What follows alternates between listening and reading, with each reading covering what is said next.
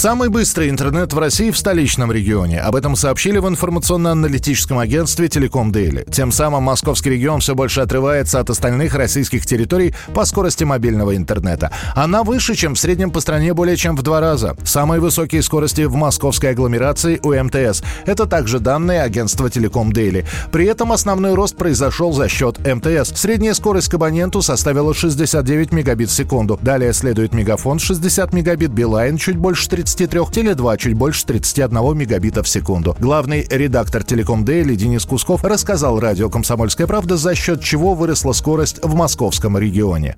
Скорость мобильного интернета в московском регионе всегда считается одной из самых лучших в России. Сейчас э, скоростные характеристики еще больше подросли, несмотря на то, что в целом по России, наоборот, скорость падает. Во многом это стало возможным из-за реорганизации базовых станций и ввода действия новых компании МТС, которая повысила на 30-40% свои скоростные характеристики. На сегодняшний момент это составляет порядка 69 мегабит в секунду. Конечно же, есть и другие характеристики. Прежде всего, это покрытие. Важно пользователю иметь не только большие скорости, но еще и во всех местах, где у нас присутствует э, человек. Дом, дача. Также есть э, такие показатели, как, допустим, э, возможность качественной загрузки видео на YouTube или какие-то другие ресурсы. По большинству показателей компания компания МТС э, лидирует в московской агломерации.